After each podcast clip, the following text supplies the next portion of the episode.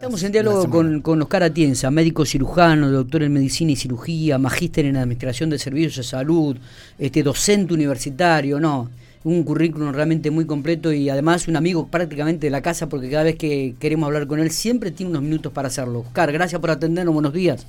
Gracias a ustedes por el llamado, un gusto siempre charlar. Obviamente.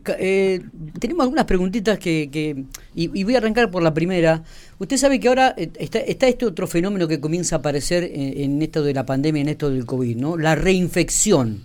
Usted ha dicho que no debe ser mirada como un sinónimo de inmunidad, sino que debe ser considerada como una patología preexistente. ¿Qué hacer cuando una persona vuelve a tener COVID una o dos veces después de haberlo tenido por primera vez? A ver, lo primero que tenemos que quitarnos de la cabeza es el concepto de que es bueno tener COVID porque me deja inmunidad. Es lo primero. Está bueno. A partir de ahí, desde el equipo de salud tenemos que cambiar la perspectiva y así como cuando atendemos un paciente para nosotros que tenga hipertensión arterial, tenga diabetes o tenga cualquier enfermedad preexistente, es un factor de riesgo, también tenemos que pensar en la infección previa del coronavirus como un factor de riesgo y una situación a estudiar o investigar, viendo las secuelas que empieza a dejar en lo que es el aparato cardiovascular, en el sistema nervioso, en la piel, en dermatología, etcétera, etcétera. Entonces hay que empezar a cambiar el enfoque y no mirar a la situación de la infección preexistente como algo bueno porque me deja anticuerpos, sino como algo malo porque me deja secuela. Es un cambio de paradigma y la reinfección hoy es una situación ya común. Claro. Digo, no la veíamos el año pasado por una cuestión de probabilidades. Hoy tenemos muchos contagios, entonces la posibilidad de la reinfección es mucho más alta. Exactamente. Y ante esto usted indica que debemos acudir al médico y que estas secuelas deben ser estudiadas. Siempre. Cuando un paciente tiene coronavirus hay que dejar pasar unos 30 días para que baje un poco la tormenta en la persona, todo lo que produce el coronavirus, y a partir de allí hay que hacer exámenes del sistema pulmonar, hay que hacer radiografía, si el paciente estuvo internado hay que hacer tomografía de los pulmones. Hay que hacer un ecocardiograma porque está muy relacionado el coronavirus con la creación de coágulos, así es que hay que hacer estudios al sistema cardiovascular porque a nivel de endotelio, de la pared interna de las arterias también genera ahí algún tipo de secuelas, a nivel renal, a nivel dermatológico, es muy común la caída de cabello y a partir de allí hay que seguir investigando a ver qué otras cuestiones hay. Es decir que no es algo que hay que mirarlo solamente como positivo porque me dejó anticuerpos, sino hay que mirar qué más nos dejó el coronavirus en el cuerpo, ¿no? Ese es el cambio de paradigma que hay que empezar a tener. Realmente nos deja pensando, Oscar, nos deja pensando estas definiciones suyas que tienen un sustento también profesional y evidentemente habrá que comenzar a tener un poco más de cuidado. Oscar, ayer el gremio docente acá en la provincia de La Pampa planteaba que las y los docentes que tengan hijos a cargos menores de 3 años tendrían que realizar, ante un posible nuevo brote en los próximos meses, tendrían que realizar el trabajo o dar clases de forma virtual y no presencial. ¿Qué pasa con estos menores de 3 años que no, hasta el momento no son inoculados contra el COVID? ¿Qué puede pasar con estos menores? ¿Cómo se puede manejar esta situación? Y hasta el momento no hay mucho para manejarlo. Yo creo que lo que hay que hacer es protegerlo. En ese sentido me parece muy correcto que si tiene hijos menores de 3 años, el papá pueda realizar trabajo a distancia, porque no están pudiendo ser vacunados y no hay en vista ninguna vacuna para ellos, ¿no? Yo no veo ningún proyecto de vacuna que se pueda aplicar en los recién nacidos o hasta los 3 años, y creo que va a ser difícil encontrarlo, de modo que a ellos hay que empezar a protegerlos de algún otro modo para evitar que se enfermen. Tuvimos una nena hace un mes atrás en Santa Fe que murió con menos de 3 años, y son temas que hay que empezar a tener en cuenta y ver alguna alternativa en la protección de ellos. Me parece que cuando empiecen las clases presenciales Ya sabemos todos que van a aumentar la cantidad de casos, que a finales de marzo, principio de abril, vamos a tener ahí un pico importante en la cantidad de casos, y más si se promueve el no uso de barbijo en las escuelas, eso va a ser un pico asegurado ahí. De modo que hay que proteger a esos chicos, porque no tenemos otro modo. Digo, no hay vacunas para ellos, tampoco hay tratamiento, solamente esperar que se recuperen solos. Mayoritariamente se recuperan solos, no hay ningún tipo de problema, pero las secuelas yo creo que hay que empezar a tenerlas en cuenta, ¿no? Así que me parece bien esa medida. Justamente ayer también el gremio docente, del cual hablaba Matías hace un instante, Oscar, adelantó un poco esto que usted está confirmando en estos momentos, ¿no? Que se espera un rebrote para los meses de abril y mayo, y indudablemente el regreso a la escolaridad sería una de las causas, ¿no?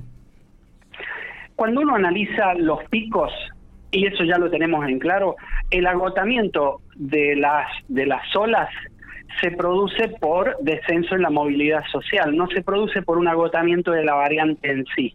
Es decir, no es que yo tengo una ola de la variante Omicron y llega a un pico y sola empieza a descender, no. Lo que tengo es distribuido a lo largo del año una serie de fenómenos de noxas generadoras de casos que tengo que tener en cuenta. Una de esas, y fíjense que yo ya en el mes de septiembre, octubre del año pasado, yo les decía, a finales de diciembre vamos a un escenario de 10.000 casos y tuvimos 40.000. ¿Por qué? Porque entre el 24 de diciembre y el 10 de enero se produce una movilización social prácticamente sin precedentes o sin antecedentes durante el año, sin igual en el año. Digo, se movilizan 10 millones de personas. ¿Qué pasa en pandemia? Cuando movilizamos esa cantidad de personas, aumentan los casos. Digo, no hay que ser muy bicho en esto para poder entender que va a ser así. Ahora, el segundo gran evento movilizador de gente se produce en el mes de marzo. ¿Cuál es? El inicio de la escuela, de la escolaridad, que moviliza el 40% de la población de cualquier región del país. Entonces lo que vamos a ver es sobre el 25 de marzo, aproximadamente, un aumento en la cantidad de casos. No importa Omicron, Manaos, Delta, cualquiera de ellas, de esas variantes, coronavirus, les diría, va a producir un aumento de casos porque se va a movilizar más o menos una cantidad de unos 20 millones de personas en la Argentina. Y convergen todos los días, 2 veces por día, al mismo punto, que son las escuelas. Así que hay que ir preparándose para esa situación, ¿no? Preparar las escuelas, ventilarlas, recomendar el uso del barbijo, vacunar a los chicos. Es importante que los chicos lleguen vacunados. No podemos estar a esta altura y tener la mitad de los chicos vacunados recién. Digo, algo está fallando en los sistemas de vacunación de la Argentina, que estamos con esa cifra. Hay que avanzar rápidamente en la vacunación de los chicos, ¿no? Como para poder minimizar eso que ya lo estamos anticipando. Uno de los puntos, y coincidiendo con usted, justamente esto de la escuela, donde la mayoría de las provincias coinciden que va a haber una presencialidad total, pero sin burbuja. ¿Está de acuerdo en esto usted? A ver, la dinámica es distinta de la pandemia ahora. Yo cuidaría un poquito la burbuja. Hay lugares en donde me parece que hay que preservarlas, hay otros que quizás no. Hay otra discusión aparte de la burbuja. Yo creo que eso hay que administrarlo bien de acuerdo a los lugares, a los colegios, cantidad de alumnos, ¿no? En colegios que tienen más de 200 alumnos, creo que el sistema de burbuja hay que tenerlo en cuenta. En menos de 200 alumnos me parece que se puede manejar de otro modo. Hay otro tema, y es el del contagio. Dicen, si hay una persona positiva en el aula, se va a aislar solamente esa persona. Bueno, quienes dicen eso es porque no tienen mucho conocimiento de lo que están diciendo, ¿no? ¿Por qué? Porque Omicron, la variante Omicron va a resolver esa situación. La va a resolver sola, porque cuando exista una persona contagiada en el aula, los va a contagiar a todos en 2 o 3 minutos. Digo, es así como funciona la variante Omicron. Es varias veces más contagiosa que el sarampión. Varias veces. Es la enfermedad más contagiosa que ha conocido la humanidad, Omicron, la variante esta. Entonces va a resolver esa situación, de modo que vamos a tener que estar alertas ahí a bloqueos de aulas completas, ¿no? Y quizás hasta de colegios completos. Yo creo que hay que abrir la mente en eso y no cerrarnos en un discurso políticamente correcto, que es lo que mencionan algunos cuando dicen no hay más burbuja, no vamos a aislar más a todo el grupo. Digo, hay que tener en cuenta también que el virus en esto juega, digo, no juega solamente la opinión del político, sino también el virus hace lo suyo en esto, ¿no? Así que hay muchas discusiones por ahí y supuestos que se ponen a disposición que no son lo que realmente después va a terminar pasando. Oscar, la última, y yo sé que por ahí tampoco usted tendrá la respuesta, ¿no? ¿Hasta cuándo con coronavirus? ¿Hasta cuándo con el COVID? Fin de año, fíjense que ahí sí tengo una respuesta. Si el virus no nos cambia más las reglas de juego, este es un problema mundial, es un problema global. Sí. El 55% de la población mundial tiene ya 2 dosis, el 63% tiene 1 dosis. Cuando superemos el 75% a nivel mundial, esta pandemia va a empezar a decrecer. Y eso yo calculo que si en un año, porque el año pasado a esta altura se empezaron a aplicar las primeras dosis, uh-huh. Si en un año hemos vacunado el 50% de la población mundial, para fin de año creo que podemos lograr vacunar a un 25% más y sobre todo concentrar las vacunas en continentes como el de África, en donde más hay que vacunar. Por lo que yo creo que esta pandemia para fin de año debería estar empezando ya a estar controlada. Oscar, gracias por estos minutos, como siempre. Abrazo grande. Gracias a ustedes por el llamado. Que anden bien. Buen día.